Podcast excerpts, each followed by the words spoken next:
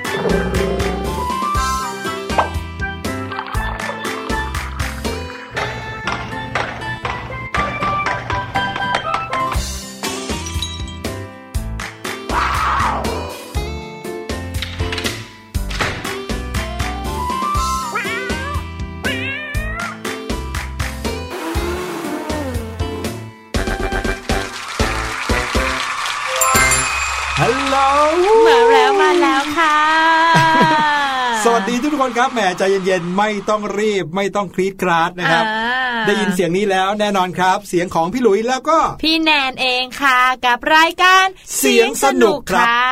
ประจำการกันเรียบร้อยแบบนี้ทุกๆวันนะครับหนึ่งชั่วโมงเต็ม ใครที่อยากจะฟังเราเข้าไปในเว็บไซต์ของไทย PBS นะ เราก็จะมีให้ฟังกันทุกวันเลยใช่จะฟังแล้วย้อนค่ะหลังฟังอะไรก็ได้หมดเลยด้วยนะครับเอาล่ะวันนี้อย่างที่บอกนะครับ เรามาเจอกันก็ต้องมีเรื่องสนุกสนุกๆอืมมีเรื่องที่เป็นประโยชน์ แล้วก็ให้ความรู้ด้วย โอ้โห ใช่แล้วค่ะ ทั้งช่วง What's going on ช่วงรู้หรือไม่แล้วก็อืมห้องเรียนสายชิวเองค่ะ ครับผมใครอยากจะติดตามเรื่องที่แบบได้รู้เรื่องของต่างประเทศนะครับ หรือว่าดูว่าในเมืองนอกเขา ติดตามเรื่องไข้หวัดโควิด -19 ไปถึงไหนกันแล้วค่ะก็ติดตามช่วง What's Going On หรือว่าใครรอฟังช่วงว้าวๆนะครับอืมเรื่องราวเท่ๆว้าวๆจากพี่ลูกเจี๊ยบ ก็ติดตามในช่วงรู้หรือไม่รู้หรือไม่นะครับค่ะแต่ถ้าเกิดว่าใครเป็นสายวิชาการหน่อยอื้อหือถึงแม้จะวิชาการแค่ไหน แต่ก็ชิวๆไปกับเรานะครับ ช่วงห้องเรียนสายชิวครับ พี่แนนช่วงนี้พี่แนนเริ่มเบื่อเริ่มเซ็งบ้างหรือยังครับ เรื่องอะไรคะพี่หลุยก็พี่แนนกักตัวอยู่ไม่ใช่เหรอ อุ้ยพี่หลุยคะถ้าพี่แนนโดนกักตัวอยู่อย่างนี้พี่หลุยก็ต้องโดนกักตัวไปด้วยแล้วล่ะค่ะอืมเพราะว่าจัดรายการด้วยกัน ใช่แล้ว หลาย ๆ บ้านเนี่ยนะครับถึงแม้ว่าจะยังไม่ได้ไปในพื้นที่ที่เสี่ยงนะฮะหรือว่ายังไม่ได้เคยมีใครติดโรค ติดไข้หวัดติดไวรัสจากไหนค่ะก็ต้องกักตัวอยู่เหมือนกันนะฮะอืมไม่ใช่เป็นเพราะว่าตัวเองต้องดูว่าตัวเองติดเชื้อโรคจากไหนหรือเปล่านะค่ะแต่กลัวหรือว่ากังวลในการที่จะออกไปใช้ชีวิตนอกบ้านโอ้พี่หลุยเนี่ยเพิ่งจะได้เคยเห็นภาพจากในอินเทอร์เน็ตนะครับ เมื่อไม่นานมานี้เองนะค่ะเขาได้มีการไปถ่ายภาพในสถานที่ต่างๆ ที่เคยเห็นว่าภาพนั้นหรือว่าสถานที่นั้นเนี่ยเต็มไปด้วยผู้คนมากมายอืมอย่างเช่นที่ตรงห้าแยกตรงชินจูกุที่โตเกียวค่ะนะครับหรือว่าที่นครเมกกะนะครับที่คนเขาไปทำพิธีฮัจญ์กันเยอะอืมๆหรือว่า ภาพตามห้างสรรพสินค้าต่างๆ ที่เป็นที่โด่งดังไปทั่วโลกค่ะไทม์สแควร์ที่นิวยอร์กอย่างเงี้ยนะครับอืมปรากฏว่าแต่ละที่นะ แทบจะไม่มีผู้คนเลย โอ้โหแทบจริงจะค่ะร้างเลยก็ว่าได้ ถ้าพูดถึงแล้วตอนนี้ก็คงไม่มีใครกล้าที่จะออกไปเที่ยวไหนด้วยแหละอืมต่างประเทศก็ไม่กล้าจะบินไปเที่ยว หรือครับแม้แต่คนในประเทศตัวเอง ก็ไม่กล้าจะออกมาเดินเล่นนอกบ้านอะพี่หลุยใช่เขาออกมาตรการด้วยไงว่าจะต้องไม่เดินทางข้ามประเทศนะอ่าบางที่บางอ่าประเทศเนี่ยเขาใช้วิธีการตรวจ ใบรับรองแพทย์เลยนะ จะต้องมีใบรับรองแพทย์ก่อนถึงจะออก boarding pass หรือว่าตั๋วเครื่องบินให้เดินทางได้ค่ะถึงแม้ว่าจะไปในประเทศที่ไม่ได้อยู่ในกลุ่มเสี่ยงก็ตามอืมนะครับ หลายบ้านก็คุณพ่อคุณแม่กังวลนะ พี่หลุยว่าการให้ความกังวลเนี่ยก็ไม่ใช่สิ่งที่ผิดนะครับ ในภาวะที่หลาย ๆ คนก็ต้องดูแลเรื่องของสุขภาพหรือว่าเรื่องของอันตรายต่างๆนะฮะใช่เลยแต่ก็ค่ะอย่าทำถึงขั้นที่เรียกว่าให้ที่บ้านของเราเนี่ยกดดัน หรือว่ามีแต่ความทุกข์ความ เออซึมเศร้านะหรือว่าโอ้โหกลัวไปซะหมดอะไรอย่างเงี้ย อันนี้พี่หลุยว่าก็จะทำให้ชีวิตเนี่ยขาดความสุขขาดรอยยิ้มไปได้เหมือนกัน โอ้พี่หลุยคะ จะเล่าให้ฟังน้องๆคะ มีที่บ้านของพี่แนน มีญาติคนหนึ่งเนี่ยเขาอะ กลัวการโดน กักตัวครับตอนแรกพี่แนนก็สงสัยว่าอุ้ยทำไมเขาต้องกลัวมากๆเลยอะคะอือฮึพี่แนนก็เลยไปถามดูเขาบอกว่าเขากักตัวเนี่ยไม่ใช่เขาขังเราไว้14วันเลยเหรอ นั่นน่ะสิแบบขังไว้ที่ของเขาเหมือนโดนขังคุกอะค่ะเขาอืมเข้าใจอย่างนั้นพี่ก็เลยบอกโอ้ไม่ใช่ไม่ใช่ จริง ๆ เราก็แค่อาจจะกลับมาอยู่ที่บ้านแบบไม่ออกไปเที่ยวเที่ยวไหนนั่นเองใช่ครับผมหรือบางครั้งก็ต้องใช้ชีวิตหรือทำกิจกรรมที่อยู่ภายในรั้วในบ้านของเรานะครับใช่ค่ะแต่ว่าการกักตัวอยู่ที่บ้านเนี่ยก็ไม่ใช่ว่าทำอะไรก็ได้นะ อันนี้อืมพี่หลุยเพิ่มเติมคำแนะนำที่ไปอ่านเจอมานิดนึงค่ะก็ต้องรักษาความสะอาดด้วย ในแง่อืมของการทำความสะอาดบ้านให้ดีนะครับอืมหรือว่าใช้แอลกอฮอล์ใช้เอ่อสิ่งที่จะช่วยให้ สิ่งของเครื่องใช้ภายในบ้านเนี่ยสะอาดสะอ้านเหมือนกันค่ะนะครับหรือถ้าพูดถึงเรื่องของการไม่มีอะไรทำเนี่ยนะฮะในช่วงเวลาของการอยู่บ้านเฉยๆ ไม่ว่ากักตัวหรือไม่ วันนี้มีข่าวในช่วง What's Going On อืมที่จะพูดถึงสิ่งที่จะทำได้ในช่วงเวลาของการกักตัว หรือช่วงเวลาของการอยู่บ้านเฉยโอ้โหเพๆในราะปเป็ระนเทเวศลาญี่หปุ่นลายวันด้วยเนาะพี่หลุยอาจจะเบื่อกันได้นะ แต่ถ้ามีกิจกรรมอะไรมาทำมาทำให้เราเนี่ยมีความสนุก ความไม่เบื่อก็จะอืมดีมากเลยค่ะ อ่า เดี๋ยวดูว่าในประเทศญี่ปุ่นเขาใช้วิธีไหนกันนะครับอืมในช่วง What's Going On เดี๋ยวตอนนี้ไปฟังเพลงกันซะหน่อยดีกว่า ช่วงหน้ากลับมาครับ เจอกันครับค่ะ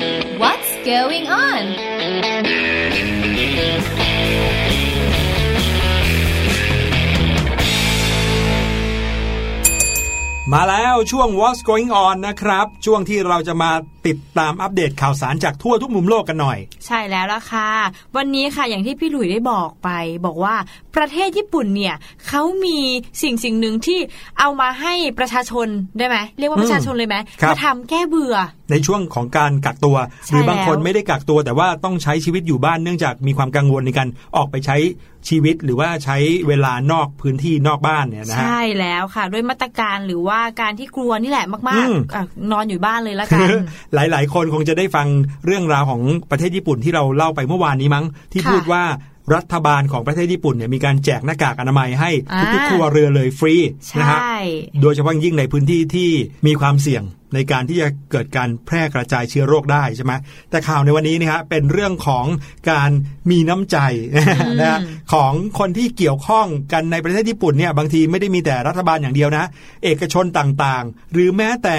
บริษัทที่ดูแลลิขสิทธิ์ของการ์ตูนนะครับก็ออกมาช่วยเหลือกันในเรื่องนี้เหมือนกันโอ้โหอ่า เป็นสำนักพิมพ์ของมังงะนะครับ มังงะก็คือการ์ตูนที่เป็นการ์ตูนอ่านในหนังสือ เป็นเล่มๆนะอ่าคะเป็นเล่มๆนะครับสำนักพิมพ์มังงะแห่งหนึ่งในประเทศญี่ปุ่นเนี่ยเขามีการปล่อยหนังสือการ์ตูนจำนวนถึง 450 เล่มฮะโอ้โหให้ได้อ่านกันฟรีๆเลยในช่วงไวรัสโควิด -19 ระบาด อย่างนี้ใครที่เป็นเรียกว่าหนอนหนังสือการ์ตูนได้ไหมคะอืมแต่ต้องชื่นใจเลย เพราะว่ามีหนังสือหรือมีการ์ตูนเนี่ยให้อ่านยาวๆเลยค่ะก็อย่างที่บอกนะฮะว่าหลาย ๆ คนเนี่ยเลือกที่จะไม่ออกไปไหน ไม่ใช่เพราะจะต้องกักตัวนะ แต่ว่าไม่ชอบในการออกไปข้างนอกอยู่แล้วนะครับพอช่วงเวลาที่ต้องระวังตัวแบบนี้ก็ค่ะเลือกที่จะอยู่บ้านเฉยๆ แล้วจะทำอะไรดีล่ะนะครับ แน่นอนครับหลายๆ ภาคส่วนเขาก็มาช่วยเหลือกัน ในฝั่งของบริษัทมังงะแห่งหนึ่งนะครับเขาก็ปล่อยหนังสือการ์ตูน การปล่อยในที่นี้ก็คือ หนังสือการ์ตูนเหล่านี้อยู่บนอินเทอร์เน็ตอยู่แล้วค่ะแต่ถ้าเกิดว่าใครอยากจะเข้าไปอ่านเนี่ยก็ต้องมีการเสียเงินอืมอ่าเช่น การสมัครสมาชิกเป็นรายเดือนรายปีอะไรก็ว่าไปนะครับ แต่เนี่ยมีการปลดล็อกการเป็นสมาชิกเหล่านั้น หรือว่าปลดล็อกการเข้าถึงหนังสือการ์ตูนเหล่านั้นนะครับ ฟรีเลยเพื่อให้คนเข้าไปคลิกอ่านได้ตามใจชอบอู้อย่างนี้เราเนี่ยสามารถไปอ่านได้ไหมคะพี่หลุย แน่นอนครับเราก็เข้าไปอ่านได้ เพราะว่าอยู่ในโลกของอินเทอร์เน็ตนะอืมอย่างตอนที่ รัฐบาลญี่ปุ่นเขาแจกหน้ากากอนามัยเนี่ยค่ะเขาก็แจกกันในพื้นที่บางพื้นที่เท่านั้น โดยเฉพาะอืมพื้นที่ที่มีความเสี่ยงค่ะแต่พอเป็นเรื่องของโลกอินเทอร์เน็ตปุ๊บเนี่ย โอ้โห ใครอยากจะใช้พื้นที่ตรงนี้เข้ามาได้เต็มที่เลยนะครับ เพราะว่าแค่เข้าไปตามลิงก์เนี่ย ก็สามารถที่จะอ่านการ์ตูนได้ฟรีแล้ว ซึ่งหลาย ๆ เรื่องนะ เป็นเรื่องที่พวกเราชอบมากเลยนะครับค่ะอย่างเรื่องวันพีซอย่างเงี้ยอืมนารูโตะอย่างงี้ ดราก้อนบอลแซดอย่างงี้โ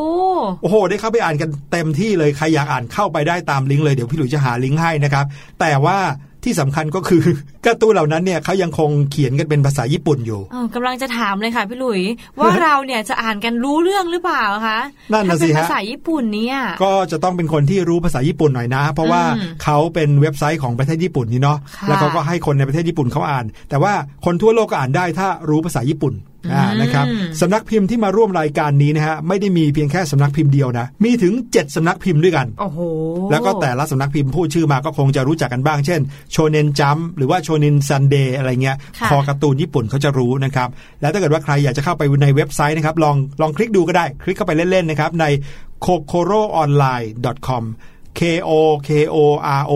kokoro แล้วก็ออนไลน์ o n l i n e kokoro ออนไลน์อย่างนี้นะครับ หรือเข้าไปที่ shonen jump plus นะครับ s h o n e n j u m p แล้วก็เครื่องหมายบวกนะครับอืมหรืออยากจะเข้าไปที่มังงะ cross ก็ได้อันนี้เป็นอีกหนึ่งบริษัทนะครับ M A N G A มังงะ แล้วก็ C R O W S มังงะ cross อันนี้คือแค่ตัวอย่าง ของสำนักพิมพ์นะครับ ที่เขาเปิดเว็บไซต์ให้เขาได้เข้าไปอ่านฟรีกันเต็มที่เลยอ่าอืมหรือจะเป็นแอปพลิเคชันก็ได้ อันนี้ต้องค่ะเป็นเรียกว่าเป็นโชคดีของน้องๆ ที่อาจจะรู้ภาษาญี่ปุ่น อันนี้ก็เข้าไปอ่านการ์ตูนได้ฟรีครับ ใช่แล้วล่ะค่ะเขาบอกว่าหลายๆสำนักพิมพ์นะครับที่ออกมาร่วมกันใน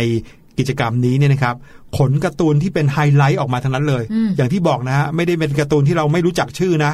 โอ้โห พี่หลุยคะถ้าเทียบว่าในประเทศไทยเนี่ย จะต้องมีการอยู่บ้านอืมแล้วพี่หลุยคิดว่าจะมีใครเขามาทำอะไรแบบนี้ไหมคะคือเป็นค่ายไหนดี พี่หลุยเนี่ยนะครับ ชอบดู Netflix มากเลยอืมพี่หลุยก็คิดว่า Netflix เนี่ยน่าจะคิดอะไรแบบนี้บ้างอ่านะครับโอ้โหเห็นคนทั้งโลกกำลังแบบว่า รู้สึกกลุ้มใจกันกับเรื่องการออกไปใช้ชีวิตนอกบ้านเนี่ยค่ะน่าจะเปิดให้ดูฟรีกันเต็มที่โอ้โหไม่ใช่ดูฟรีเดือนเดียวนะแต่ดูฟรีไปเลยอะไรอย่างเงี้ยโอ้โหสุดยอดทำไมเขาไม่เลยทำอะอย่างนี้ก็ไม่รู้เนาะโนถ้าทำเนี่ยทุกคนเนี่ยแทบจะดูซีรีส์นอนดูนั่งดูไม่ทำอะไรเลยแน่ๆเลยค่ะพี่หลุยเออแล้วก็มีอีกหนึ่งเรื่องครับพี่หค่ะลุยเคยคุยกับพี่ลูกเจี๊ยบแล้วเขาเล่าให้ฟัง บอกว่าในประเทศจีนเนี่ยนะครับด้วยความที่คนเนี่ยไม่ได้ออกมาใช้เวลานอกบ้านกันเลย ไม่มีการขับรถ ไม่มีการเผาผลาญอะไรนอกบ้านเลยนะครับค่ะโรงงงโรงงานปิดกันหมดทำให้ภาวะเรือนกระจกเหนือเมืองในอ่าเหนือเมืองอู่ฮั่นเนี่ยในประเทศจีนหรือในหลาย ๆเมืองเนี่ยภาวะเรือนกระจกลดลง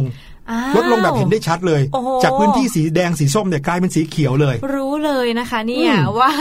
เหมือนมาจากอะไร เออ กลายเป็นทำให้เรารู้สึกว่าเอ๊ะธรรมชาติหรือเปล่า ที่ต้องการให้ภาวะเรือนกระจกลดลง อุตสาห์ปล่อยให้ชาวโลกเนี่ย แก้ไขปัญหากันเต็มที่แล้วจริงแก้ไขไม่ค่ะได้สักที ถ้างั้นเดี๋ยวธรรมชาติทำเองโอ้โหอะไรแบบนี้หรือเปล่าค่ะไม่แน่นะครับ ในบ้านเราในประเทศไทยเนี่ยที่เห็นตรงนู้นตรงนี้คนลดลงเนี่ยอืมบรรดาฝุ่นจากการเดินทางของคนเนี่ยพี่หรือว่าเอ่อฝุ่นหรือควันพิษจากรถยนต์เนี่ยลดลงแน่นอนอยู่แล้ว ภาวะเรือนกระจกในไทยถ้ามาวัดค่ากันจริง ๆ ก็อาจจะลดลงเหมือนกันอืมตอนนี้ PM 2.5 ในไทยก็เริ่มจางลงแล้วด้วยนะคะ ครับผม เอาละครับไหนๆก็พูดถึงเรื่องของประเทศจีนแล้วนะครับข้ามมาที่อู่ฮั่นกันดีกว่านะครับโอ้หลายๆ คนคงจะรู้ว่าในช่วงที่มีการระบาดอย่างใหญ่หลวงนะครับ ในมณฑลอู่ฮั่นประเทศจีนเนี่ยเขาก็ทางการของจีนเนี่ยเขาก็มีการสร้างโรงพยาบาลชั่วคราวขึ้นมาอ่าแล้วใช้เวลาสร้างเพียงแค่แวบเดียวเท่านั้นเองเสร็จแล้วใช่ค่ะจำได้ไหมพี่แนนเขาใช้เวลากี่วันดูเออประมาณ 10 วันไม่เกิน 10 วันนะคะพี่หอืลุมยประมาณเนี้ยเนาะถ้เร็วมากถ้าพี่หลุยจำไม่ผิดอะเหมือนเขาจะบอกว่าไม่เกิน 10 วันเนี่ย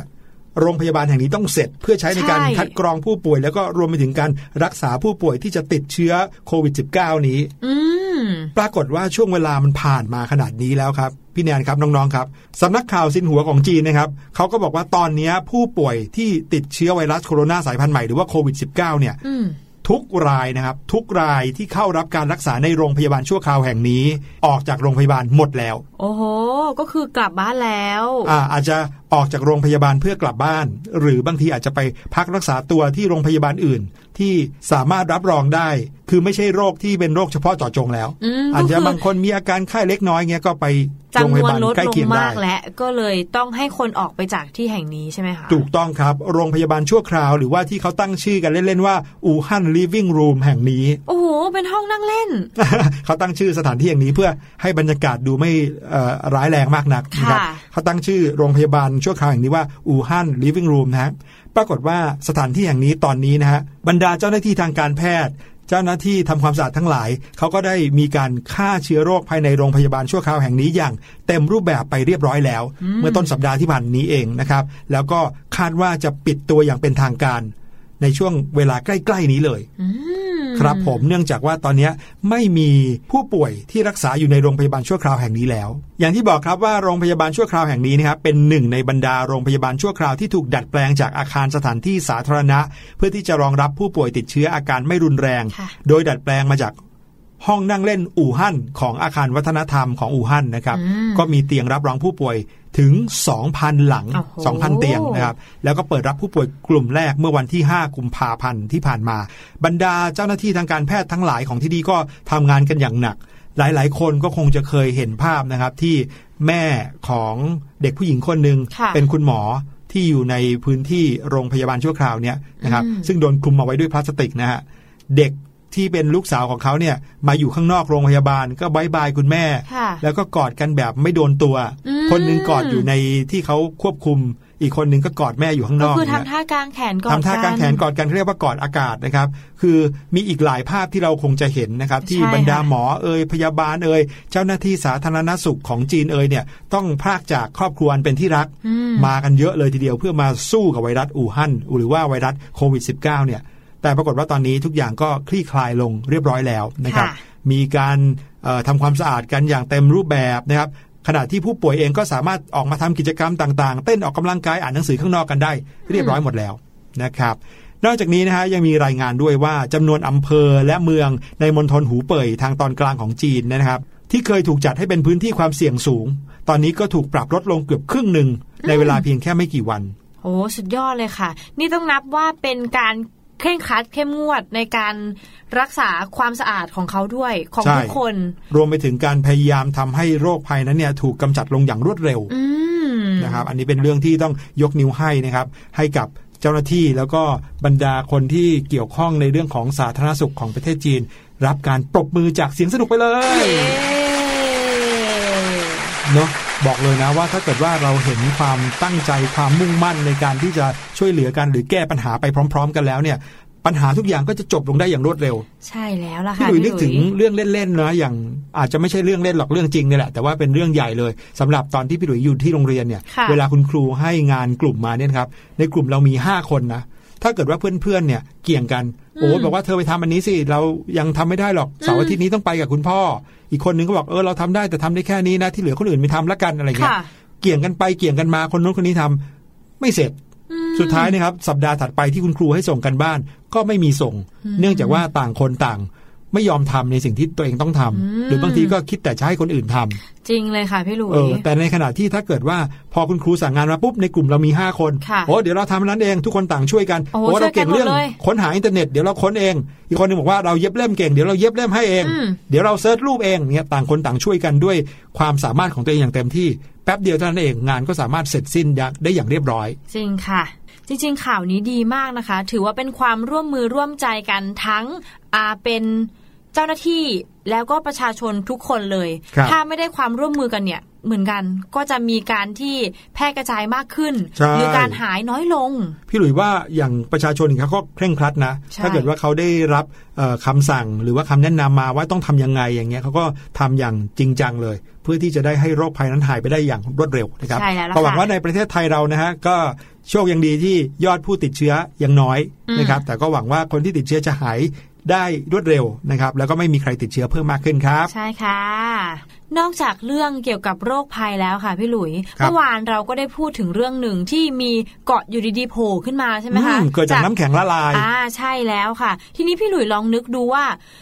สภาวะโลกร้อนเนี่ย มันทำให้น้ำแข็งละลาย แล้วอืมถ้าน้ำแข็งละลายจนหมดเนี่ย น้ำจะท่วมโอ้โหหมดไหมคะพี่หลุย แน่นอนครับ มีงานวิจัยมากมายเหลือเกินครับน้องๆ รวมไปถึงพี่แนนด้วยนะอืม งานวิจัยเยอะมากที่พูดว่าถ้าน้ำแข็งละลายหมดทั้งโลกเนี่ยนะฮะค่ะโลกของเราอุณหภูมิขึ้นเพียงแค่ 3-5 องศาเซลเซียสนะอืมจะทำให้น้ำแข็งละลายทั้งหมดเลย แล้วพอน้ำแข็งละลายหมดปุ๊บเนี่ยจะทำให้ระดับน้ำทะเลสูงขึ้นมาก สูงขึ้นเป็น 10 10เมตรเลย หลายเมืองในโลกต้องจมอยู่ใต้น้ำซึ่งก็รวมไปถึงกรุงเทพมหานครหรือแม้แต่ประเทศไทยทั้งหมดด้วยนะฮะใช่เลยค่ะพี่หลุยเนี่ยมันตรงกับงานวิจัยชิ้นใหม่นี้ที่พี่แนนกำลังจะเล่าให้น้องๆฟังเลยครับงานวิจัยใหม่ชิ้นนี้นะคะเขาบอกว่าเมื่อ 3,200 ล้านปีก่อนเนี่ย โลกของเราเนี่ยน่าจะเป็นน้ำทั้งหมดเลย ทั้งก้อนโลกเนี่ยเป็นน้ำหมดเลยค่ะหืมพี่หลุย เหมือนเป็นก้อนน้ำลอยดึงดึงๆอยู่กลางอวกาศเนี่ยนะอื้อหือใช่เลยไม่มีค่ะทพี่หลุวียปไม่มีแผ่นดินไม่มีอะไรเลยเหรออืมงานวิจัยชิ้นใหม่นี้นะคะ ถูกตั้งคำถามขึ้น แล้วก็พบหลักฐานชิ้นใหม่ด้วย ที่เขาบ่งบอกว่าในอดีตเนี่ยนะคะ ทั้งโลกเนี่ยเป็นน้ำ เป็นก้อนน้ำที่ไม่มีทวีป ไม่มีแผ่นดินอยู่แม้แต่ที่เดียวเลย โอ้โหคิดอย่างนี้แล้วก็แล้วคนจะไปอยู่ไหนกันนะอยู่ไม่ได้แน่เลยนะ อืมจริงค่ะ โดยอ้างอิงจากรายงานการตีพิมพ์ในวารสาร Nature Geoscience นะคะ เมื่อช่วงต้นเดือนมีนาที่ผ่านมาว่านักวิทยาศาสตร์เนี่ยค่ะเขาค้นพบความเป็นไปได้ในข้อนี้แล้ว และหลังจากที่พวกเขาเนี่ยเข้าไปสำรวจตัวอย่างชั้นดินแล้วก็หินโบราณกว่า 100 ตัวอย่าง ทางพื้นที่ตะวันตกเฉียงเหนือของออสเตรเลียค่ะ ครับ ในพื้นที่แห่งนี้นะคะ พวกเขาพบว่าเมื่อราวๆ 3,200 ล้านปี หรือในช่วงแรกเริ่มที่มีโลกขึ้นมาอืมช่วงแรกของการกำเนิดโลกเลย ใช่แล้วค่ะ ทะเลของโลกเนี่ยนะคะ มีปริมาณของออกซิเจนชนิดหนึ่งเนี่ย มากกว่าออกซิเจนอีกชนิดหนึ่งที่ในปัจจุบันมันมีเยอะค่ะพี่หลุย ครับ เดี๋ยวพี่แนนจะเล่าให้น้องๆฟังอย่างนี้เลยดีกว่านะคะว่า สมมุติพี่แนนมีออกซิเจนชนิด A กับออกซิเจนชนิด B ในสมัย 3,200 ล้านปีก่อนที่นักวิจัยนักวิทยาศาสตร์เนี่ยเขาบอกว่ามีออกซิเจน A เนี่ยเยอะมาก อืมแต่ว่าในปัจจุบันค่ะ มีออกซิเจนชนิด B เนี่ยค่ะมากกว่า นักวิจัยก็เลยสรุปว่าเมื่อ 3,200 ล้านปีก่อนที่มีออกซิเจนชนิด A เยอะอะแสดงว่ามันน่าจะไม่มีพื้นดินอยู่เลย โอ้โห นึกภาพตามนะฮะน้องๆ ถ้าเกิดว่าโลกของเราในอดีตสมัยแรกเริ่มของการมีโลกการก่อกำเนิดโลกเนี่ย ไม่มีแผ่นดินไม่มีพื้นดินเลย มีแต่ทะเลเป็นลูกกลมค่ะๆใหญ่ๆ อยู่ในอวกาศเนี่ยอืมโอ้โห สิ่งมีชีวิตก็ต้องไม่ใช่แบบเราแน่ๆนะอืมน่าจะเป็นสิ่งมีชีวิตที่อยู่ในน้ำว่ายในน้ำเป็นสัตว์คือซึ่งก็จริง ๆ แล้วสอดคล้องกับสิ่งที่เราได้เรียนรู้กันมานะฮะค่ะไม่แน่ในอนาคตนะครับ หนังสือวิชาวิทยาศาสตร์ หรือประวัติศาสตร์ของน้องๆ อาจจะเขียนก็ได้นะว่า โลกของเราในอดีตเมื่อตอน กำเนิดโลกเป็นน้ำลูกกลมๆลอยอยู่ในอวกาศอืมอ่าอันนี้ก็ต้องดูกันต่อไปนะครับว่าสมมติฐานนี้หรือว่าทฤษฎีที่เขาคิดกันขึ้นมานี้จะเป็นจริงหรือเปล่านะครับก็คอยติดตามข่าวสารกันไปเรื่อยๆก็แล้วกันกับเสียงสนุกนะฮะขอบคุณพี่แนนมากๆเลยนะครับค่ะ แล้วก็ต้องขอขอบคุณข่าวจากสำนักข่าว Fox News ด้วยค่ะ ครับผมเดี๋ยวเราพักกันสักครู่นะฮะ ช่วงหน้ากลับมามาพบกับพี่ลูกเจี๊ยบอีกเช่นเคยในช่วงรู้หรือไม่ครับ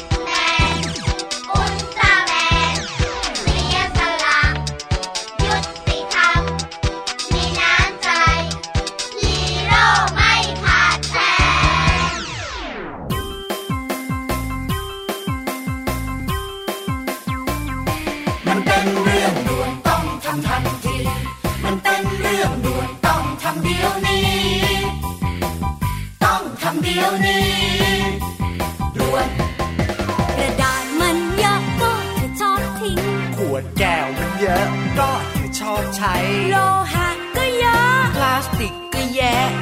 แย่แน่แน่ๆบอกว่าแย่แน่แน่แย่แน่ๆฉันบอกว่าแย่แน่ๆถ้าเราไม่แย่ก่อนทิ้งทุกสิ่ง จะเป็นขยะกองโตแยกแยกแยกแยกก่อนทิ้งมีหลายสิ่งที่ยังดี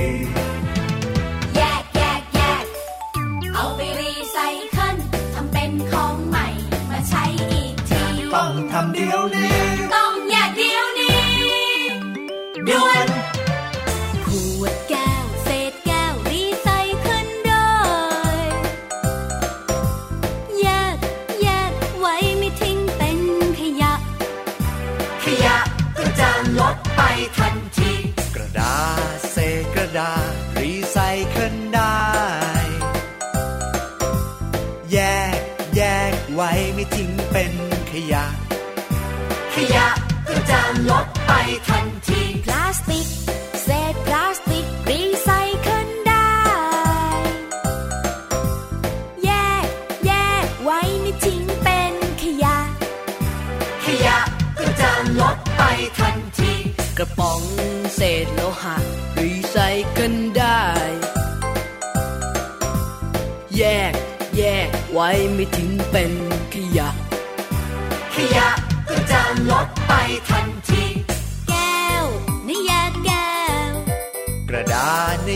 ระดาษ พลาสติกนะแยกพลาสติก โลหะนะแยกโลหะ แยกเอาไว้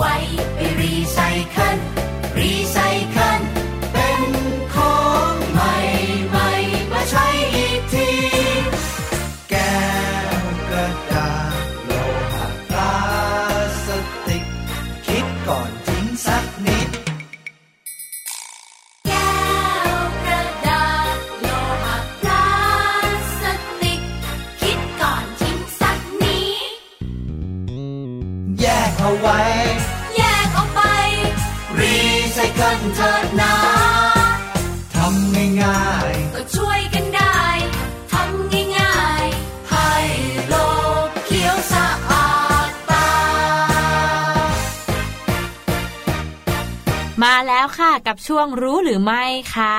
ครับวันี้พี่ลูกเจี๊ยบก็ได้นำเรื่องราวเกี่ยวกับอืมประเทศหนึ่งครับที่เขาเนี่ยใช้คำพูดคำศัพท์เนี่ยได้เปลืองมากเลยค่ะพี่หลุยอย่างนั้นเลยเหรออพี่หลุยว่านะคำศัพท์ที่พูดถึงสิ่งต่างๆ ในประเทศไทยเนี่ยก็ไม่น้อยนะฮะอืมอืมแต่ว่าที่ประเทศนี้นะคะ ถือว่าเขาใช้คำคำนึงที่เราเรียกแค่อย่างเดียวอะ เป็นอย่างเดียวค่ะ แต่เขาพูดถึงแบบโอ้โหเป็นร้อยร้อยคำเลยที่ไม่เหมือนกันค่ะพี่หลุย จะเป็นยังไงพี่หลุยว่าไปให้พี่ลูกเจี๊ยบอธิบายให้ฟังดีกว่า ค่ะ ไปกันเลยนะครับ รู้หรือไม่กับพี่ลูกเจี๊ยบ สวัสดีค่ะ มีใครกำลังรอพี่ลูกเจี๊ยบกันอยู่หรือเปล่าคะ ต้อนรับทุกคนเข้าสู่ช่วงรู้หรือไม่กับพี่ลูกเจี๊ยบนะคะ และในวันนี้ค่ะ พี่ลูกเจี๊ยบจะพาทุกคนไปเที่ยวกันไกลเลยละค่ะ ไกลแบบว่าหนีร้อนไปพึ่งเย็นกันสักนิดนึงค่ะ ไปในประเทศที่มีหิมะตกนั่นก็คือประเทศสกอตแลนด์นั่นเองค่ะ ชาวเสียงสนุกรู้หรือไม่คะว่าที่ประเทศสกอตแลนด์เนี่ยนะคะ มีคำศัพท์เพื่อใช้เรียก หิมะหรือว่า snow เนี่ยนะคะ มากถึง 421 คำเลยนะคะ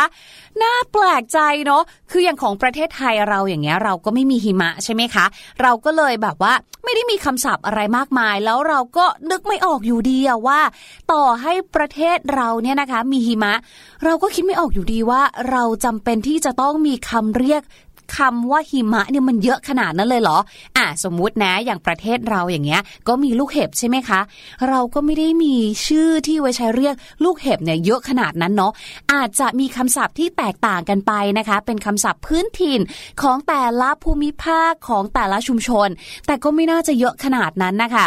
ล่าสุดเลยนะคะ พี่ลูกเจี๊ยบไปรู้มาค่ะว่า มีนักวิจัย จากมหาวิทยาลัยกลาสโกค่ะ เขาเนี่ยได้ไปทำการศึกษาค่ะร่วบรวมเอกสารต่างๆ แล้วก็ทำขึ้นมาเป็นเล่ม ซึ่งเจ้าเล่มนี้เนี่ยนะคะ ไม่ใช่พจนานุกรมนะคะ แต่ว่าเป็นอัฐาพิฐานทางประวัติศาสตร์ ครั้งแรกเลยค่ะ ที่มีการบันทึกค่ะคำศัพท์ที่หมายถึงหิมะของประเทศสกอตแลนด์เนี่ย 421คำค่ะ เอาละค่ะ ก่อนที่จะไปเล่าต่อเนาะเล่าให้ฟังว่าแล้วไอ้ 421คำเนี่ยมีตัวอย่างอะไรบ้าง พี่ลูกเจี๊ยบขอกลับไปที่คำว่าอัฐาพิฐานก่อน เพราะหลายๆ คนเนี่ยน่าจะขมวดคิ้วกันเบอเรอแล้วแหละว่า เจ้าอัฏฐพิฐานเนี่ยคืออะไร แตกต่างจากพจนานุกรมอย่างไรบ้างนะคะ พจนานุกรมถ้าเรียกเป็นคำศัพท์ภาษาอังกฤษเนี่ยก็คือ dictionary ใช่ไหมก็จะมีการรวบรวมคำศัพท์ ในนั้นเนี่ยก็จะมีบอกไว้นะคะว่าคำแต่ละคำเนี่ยทำหน้าที่อะไรบ้าง เป็นคำกริยา เป็นคำนาม เป็นคำคุณศัพท์หรือว่าอะไรนะคะ รวมไปถึงมีการให้ความหมายถูกไหมคะ ในขณะที่ค่ะอัฏฐาพิฐานเนี่ยนะคะ คือ thesaurus นั่นเอง ไม่แน่ใจว่าที่บ้านใครมีหนังสือเล่มแบบนี้หรือเปล่านะคะ thesaurus เนี่ยจะเป็นหนังสือที่หน้าตาคล้ายๆ กับพจนานุกรมนั่นแหละค่ะ คือมีไซส์มีขนาดเนี่ยคล้ายๆ กันเลย เพียงแต่ว่าการรวบรวมคำศัพท์ของเขาเนี่ยจะเป็นการบอกค่ะว่าคำคำนี้เนี่ยมีคำที่เหมือนกันเนี่ย กี่คำบ้าง หรือในภาษาอังกฤษนะคะ เราเรียกว่า synonym นั่นเองก็คือคำที่มีความหมายคล้ายกัน และรวมไปถึงนะคะ บางเล่มเนี่ยอาจจะบอกด้วยว่าคำที่ตรงกันข้ามเนี่ยคืออะไรบ้าง ยกตัวอย่างเช่นนะคะคำว่า big หรือว่าคำว่าใหญ่ ในภาษาไทยเนี่ยถ้าเกิดว่าเป็นอัฏฐาพิฐานเนี่ยอาจจะมีมหึมามโหสะ มะไม่ใช่มโหสารสิมหึมามหาศาลมโหรานแบบนี้นะคะ แล้วก็จะมีคำตรงกันข้าม เช่น เล็ก กระจิ๋วหริว กระทัดรัดอะไรแบบนี้ค่ะ ถ้าเป็นการรวบรวมคำแบบนี้นะคะ เราจะเรียกว่าเป็นอัฏฐาพิฐานนั่นเองค่ะอะกลับมาต่อค่ะ ที่เรื่องคำศัพท์ เรียกคำว่าหิมะของประเทศสกอตแลนด์นะคะ ถามว่าทำไมคำศัพท์เรียกหิมะเนี่ยมาถึงเยอะแยะได้ขนาดนั้น เนื่องจากว่าเขาเนี่ยมีความละเอียดมากๆเลยค่ะคำหลายคำที่ใช้เรียกหิมะเนี่ยนะคะ ก็ได้สะท้อนให้เห็นถึงคลื่นน้ำประเภทต่างๆค่ะ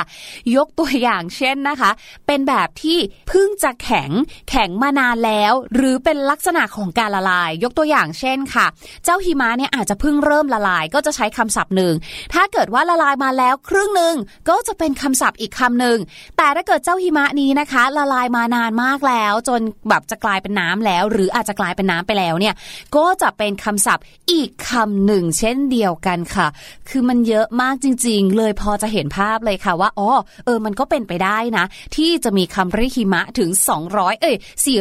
421 คำนะคะ นอกจากนั้นนะคะ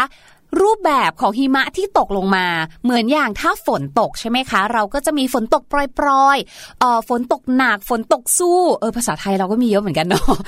สำหรับทางสกอตแลนด์ค่ะ ลักษณะของหิมะที่ตกลงมาเนี่ยเขาก็ใช้เรียกต่างกันเหมือนกันค่ะ หิมะที่ตกแบบว่าโปรยปลายนิดหน่อยนะคะ หิมะที่ตกมาพร้อมกับลม หิมะที่ตกมาแล้วไม่มีลม หิมะที่ตกออกมาเป็นเกล็ดเล็กขนาดแบบเท่านี้อะไรอย่างเงี้ย ก็จะเป็นคำที่ใช้ไม่เหมือนกันเลยเช่นเดียวกันค่ะ นั่นก็เลยทำให้พี่ลูกเจี๊ยบว่านะ ถ้าเกิดว่าเราต้องการให้คนสกอตแลนด์เนี่ยนะคะเขาเล่าหรือว่าอธิบาย ว่า เอ้ยวันนี้สมมติเราอาจจะมีเพื่อนเป็นคนสกอตแลนด์อย่างเงี้ยเราก็ถามเป็นไงบ้างอากาศวันนี้เป็นยังไงเนี่ยคำที่เขาอธิบายเนี่ยละเอียดมากเลยนะทำให้เราได้เห็นภาพจินตนาการได้ชัดเจนมากเลยค่ะว่า วันนี้อากาศของเขาเนี่ยหนาวเย็นแบบไหนแค่ไหนหิมะตก ในรูปแบบไหน บอกเลยว่าเป็นภาษาที่มีความละเอียดสูงมากจริง ๆนะคะ พอกลับมานั่งนึกย้อนดูนะคะ พี่ลูกเจี๊ยบว่าภาษาไทยเราเองเนี่ยก็มีอะไรสนุกสนุกๆแบบนี้เหมือนกันนะ ยกตัวอย่างเช่นคำว่าแบกอย่างเงี้ยหรือว่าคำกริยาที่แสดงให้เห็นถึงเรากำลังหิ้วอะไรบางอย่างนึกออกไหมก็จะมีแบก หาม หอบ หิ้ว ถือ ทำให้รู้สึกว่าอยากไปเปิดดูทีซอรัสหรือว่าอัฐาพิฐานของไทยบ้างเลยอะว่าคำคำนี้หรือว่าในแต่ละคำเนี่ยมีคำศัพท์คำไหนที่มีคำซินโนนิมหรือว่าคำที่มีความหมายเหมือนกันเนี่ยเยอะที่สุดเฮ้ยเดี๋ยวพี่ลูกเจี๊ยบไปลองหาดีกว่า ถ้าอย่างนั้นเดี๋ยวขอตัวเลยแล้วกันนะคะ ขอขอบคุณข้อมูลสนุกสนานน่ารู้แบบนี้นะคะ จาก BBC ของประเทศอังกฤษด้วยค่ะ ส่วนวันนี้พี่ลูกเจี๊ยบขอตัวไปก่อนแล้ว เจอกันใหม่วันพรุ่งนี้ที่เก่าเวลาเดิมนะคะ สวัสดีค่ะ รู้หรือไม่กับพี่ลูกเจี๊ยบ โอ้โห เป็นยังไงล่ะคะ พี่หลุยเยอะไหมคะ แค่ฟังก็รู้สึกกระอักแล้วครับโอ้โหถ้าเรียกกันขนาดนี้เนี่ยพี่หลุยว่าสิ่งหนึ่งนะ ที่พี่หลุยต้องพยายามก่อนเลยคืออะไรค่ะรู้ไหมฮะ คือต้องพยายามจำก่อนนั่นน่ะสิว่าแต่ละคำมีความหมายว่าอะไรอืมไม่ใช่แค่คำศัพท์ที่พูดถึงสิ่งต่างๆ นะ นี่แค่สิ่งเดียวนะอ่าหิมะจริงอย่างเดียวค่ะจริงโอ้โหค่ะขอบคุณพี่ลูกเจี๊ยบมากๆเลยนะครับ กับเรื่องราวสนุกๆเรื่องนี้ เอาล่ะเดี๋ยวเราไปพักกันก่อน ช่วงหน้ากลับมานะครับ ช่วงห้องเรียนสายชิวพาน้องๆมาเข้าสู่วิชาภาษาอังกฤษกันหน่อยครับ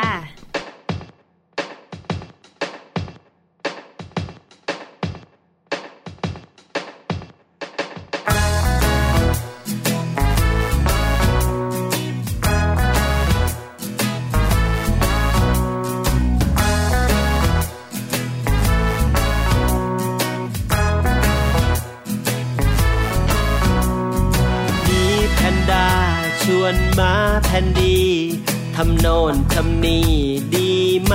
ดีไหมมาแพนดีบอกลองทำก็ได้ จะยากจะง่ายก็ลองดูลองดู มีแพนด้าชวนมาแพนดี วิ่งจากตรงนี้ไปตรงโน้นดีไหม วิ่งแข่งกันว่าใคร ไวกว่าใครแพ้ชนะไม่เป็นไรลองดูลอง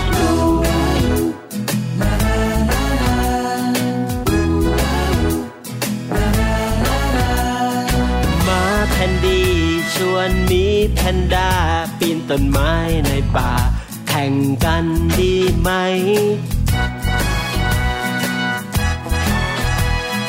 มีแพนด้าบอกลองดูก็ได้แพ้ชนะไม่เป็นไรลองดูลองดู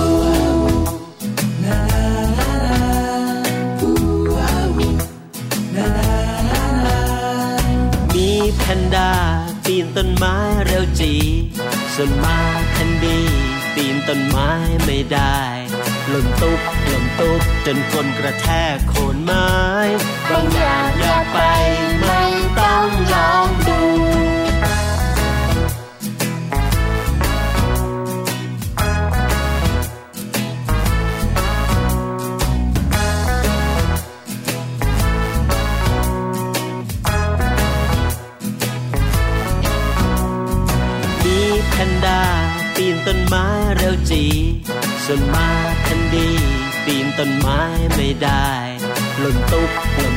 จนกลนกระแทกโคนไม้ บางอย่าง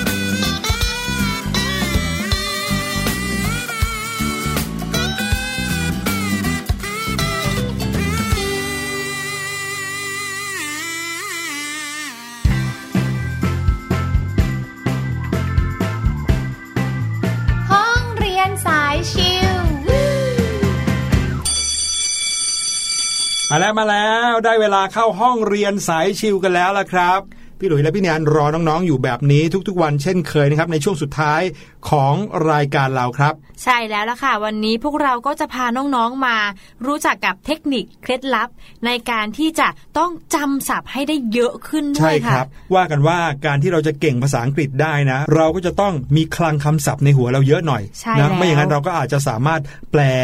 ประโยคหรือว่าแปลคำศัพท์ต่างๆ ได้ยากนะ ถ้าเรามีคำศัพท์น้อย ทีเนี้ยเราก็มีเคล็ดลับในการจำคำศัพท์มาฝากน้องๆในวันนี้นะครับเพราะว่าเชื่อว่าในช่วงปิดเทอมเนี่ยหลาย ๆ คนคงจะได้มีโอกาสไปในที่ต่างๆค่ะหรือได้ดูภาพยนตร์ดูซีรีส์ที่มีคำศัพท์ภาษาอังกฤษผ่านหัวมาเต็มไปหมดเลยอืมอ่าวันนี้มาดูกันหน่อยว่า วิธีในการจำคำศัพท์เหล่านั้นทำยังไง ถ้าเกิดว่าน้องๆบังเอิญไปได้ยินคำศัพท์จากไหนมาเนี่ยน้องๆอาจจะใช้วิธีการเปิดดิกชันนารีค่ะหรือว่าการเข้าไปใน Google แล้วก็ไปพิมพ์คำแปลเพื่อที่จะได้รู้ว่าเอ๊ะคำนั้นแปลว่าอะไรอืมแต่พอได้รู้แล้วทำไงต่อนี่ละสิ อันเนี้ยเป็นสิ่งสำคัญนะครับ อย่างแรกเลยเนี่ยน้องๆครับ น้องๆควรจะมีสิ่งหนึ่ง ซึ่งพี่หลุยเองก็เคยบอกน้องๆด้วยนะว่า ถ้ามีติดตัวไว้จะดีมากค่ะๆก็คือสมุดเล่มเล็กโอ้เอาไว้จดอ่าทุกอย่างเลยใช่ไหมคะๆใช่ครับกับ ปากกาหรือดินสออมสักหนึ่งแท่งเอาเป็นดินสอก็ได้แล้วก็มียังลบอยู่ที่ตูดดินสอเนี่ยเอาไว้ลบได้ง่ายค่ะๆนะครับ เพื่ออะไรเพื่อเอาไว้จดคำศัพท์ไว้ในสมุดเล่มนี้นะครับอืมโดยวิธีการจดก็ต้องจดให้เป็นระเบียบนะ เพราะว่าว่ากันว่าคนเราเนี่ยจะสามารถจำได้ง่าย ถ้าเกิดว่ามองเห็นภาพที่เป็นระเบียบ เราจะสามารถจำบนล่างซ้ายขวาเฉียงทะแยงได้ง่ายกว่าการที่วางแบบไม่เป็นระเบียบค่ะนะครับพอเราจดให้เป็นระเบียบปุ๊บนะครับ ลองพยายามจดหน้าที่ของคำด้วย หน้าที่ของคำก็คือคำคำนั้นนะเป็นคำกริยาหรือเปล่า เป็นคำนามหรือเปล่า ซึ่งก็จะมีสัญลักษณ์นะ ถ้าเป็นคำกริยาก็ตัว v ก็คือ verb หค่ะรือถ้าเกิดเป็นคำนามก็เป็นตัว n ก็คือ noun นั่นเองนะครับ เช่นคำว่า explain อย่างพี่ดุย explain e x p l a i n explain คำนี้นะครับแปลว่าอธิบายนะครับอืมน้องๆก็สามารถที่จะวงเล็บเอาไว้ข้างหลังว่าเป็น v หรือว่า verb นั่นเอง ใช่แล้วค่ะ อย่างอีกคำหนึ่งค่ะพี่หลุย explanation ค่ะ ก็คือ e x p l a i n a t i o n ค่ะ มันจะเป็นคำนามก็คือวงเล็บตัว n ค่ะพี่หลุย จริง ๆ แล้วสองคำนี้มีความคล้ายกันด้วยนะใช่แต่เราก็วงเล็บเอาไว้ข้างหลัง เพื่อที่จะได้รู้หน้าที่ว่าคำนี้นะ เป็นคำนามอืมคำนี้เป็นคำกริยาใช้ไม่เหมือนกัน ใช่แล้นะครัวบค่ะ เหมือนกันเลยนะครับ ในข้อที่ 2 ที่อยากจะบอกน้องๆก็คือสำหรับคำศัพท์ที่ มีความคล้ายกัน บางทีไม่ใช่ศัพท์คำเดียวกันหรอกนะครับ แต่เขียนคล้ายกัน ก็ให้เขียนไว้ใกล้ ๆกันนะครับ เราจะได้จำไปทั้งชุดเลยทีเดียว เช่นคำว่า accept expect หรือว่า accept สามคำนี้นะฮะเป็นคนละความหมายกันเลยอืมคนละคำศัพท์กันเลยแถมหน้าที่ก็ต่างกันด้วยค่ะนะครับ accept นะครับ a c c e p t accept คำนี้แปลว่ายอมรับ นะครับ ซึ่งก็เป็นคำกริยาก็วงเล็บเอาไว้ว่าเป็นตัว v หรือเป็น verb นั่นเองนะครับ อีกคำหนึ่ง expect expect คำนี้เนี่ยก็คล้ายกับ accept เลยนะ แต่ว่าเขียนแตกต่างกันนะครับ เขียนว่า e x p e c t expect คำนี้แปลว่าคาดหวังนะครับ ก็เป็น verb เหมือนกัน เป็นเขียนสัญลักษณ์ว่าเป็นตัว v ได้เหมือนกันนะครับ แต่อีกคำหนึ่งครับ แบบ แค่สลับตัวอักษรบางตัวจากคำว่า expect นะครับก็เป็นอีกความหมายหนึ่งเลยอืมสสลับแค่ c กับ p ใช่คือคำว่า accept นะครับ e x c e p t accept คำนี้นะครับแปลว่ายกเว้น แต่ expect คือคาดหวังนะครับ โดยเฉพาะอย่างยิ่งนะครับ หน้าที่ของเจ้าตัว accept เนี่ยนะครับ ก็เป็นหน้าที่ของ preposition หรือว่าคำบุพบทที่เอาไว้เชื่อมประโยคนะครับ เพราะฉะนั้น ก็จะต้องเขียนคำว่า preposition แนบเอาไว้ด้วย แล้วจากเมื่อกี้ที่พี่หลุยบอกว่าให้ใช้คำศัพท์คล้ายกันไว้ใกล้กันใช่ไหมคะ แต่ว่าข้อนี้ก็คือคล้ายกัน แต่ว่าให้เลือกจำคำใดคำหนึ่งไปเลยค่ะพี่หลุย อย่างคำเมื่อกี้เลยค่ะพี่หลุยก็คือ expect กับ accept ค่ะพี่หลุยถ้าจะเลือกจำคำว่า expect นะคะ ที่แปลว่าคาดหวัง ก็จำคำนี้ไปเลย แล้วถ้าเจออีกคำหนึ่งเนี่ยที่มันคล้ายๆกันใช่ไหมคะ ก็ให้รู้เลยว่ามันคือคำว่า except ก็คือแปลว่ายกเว้นค่ะ อืม แน่นอนเลย เพื่อที่เราจะได้ไม่จำสลับกันนั่นเองค่ะ อืม คือเลือกอันใดอันหนึงไปเลย ใช่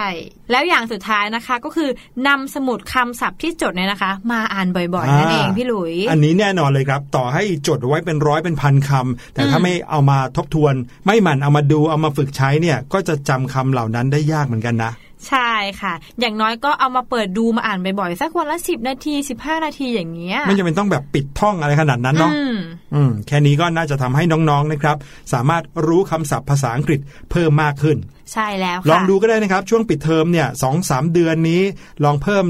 คำศัพท์ลงไปในสมุดคำศัพท์ของเราสักวันละหนึ่งคค่ะำพี่หลุยเชื่อนะครับว่าสองสาเดือนผ่านไป พี่หลุยว่าน้องๆ น่าจะได้คำศัพท์ใหม่ๆ เพิ่มขึ้นสักร้อยคำได้อืมซึ่งแค่นี้ก็เยอะมากแล้ว ใช่แล้วค่ะ และนั่นก็คือเรื่องราวดีๆ ที่เรานำมาฝากน้องๆ กับรายการเสียงสนุกในวันนี้ค่ะครับพบกันใหม่ได้นะครับสำหรับทุกๆ เวลาที่คิดถึงกันค่ะก็เข้าไปในเว็บไซต์ไทย PBS แล้วเราก็จะได้เจอกันแบบนี้ฟังย้อนหลังได้หมดเลยอืมใช่วันี้แลาไปก่อนแล้ว สวัสดีคสรับวัสดีค่ะ สบัดจินตนาการสนุกกับเสียงเสริมสร้างความรู้ในรายการ